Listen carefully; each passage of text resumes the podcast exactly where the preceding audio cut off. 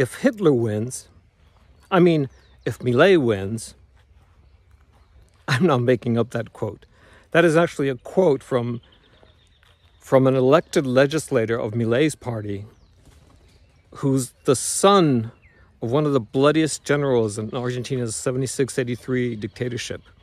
And he gave an interview, I don't know, yesterday, the day before.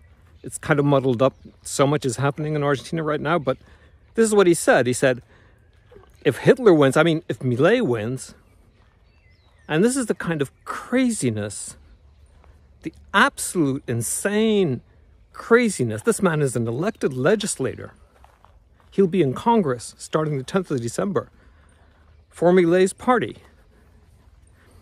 The question is not Milei, of course. The question is how could Argentina, which is a torchbearer in Latin America for, for human rights and gender rights and, and women's rights, how could it suddenly have slid down the steep incline with no end in sight, where hate speech and violence and crimes against not humanity, these are crimes against nature.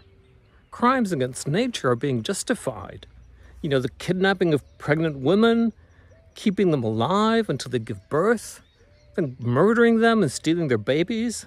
And the men who did this are being defended. The, you know, the debate for the vice presidency.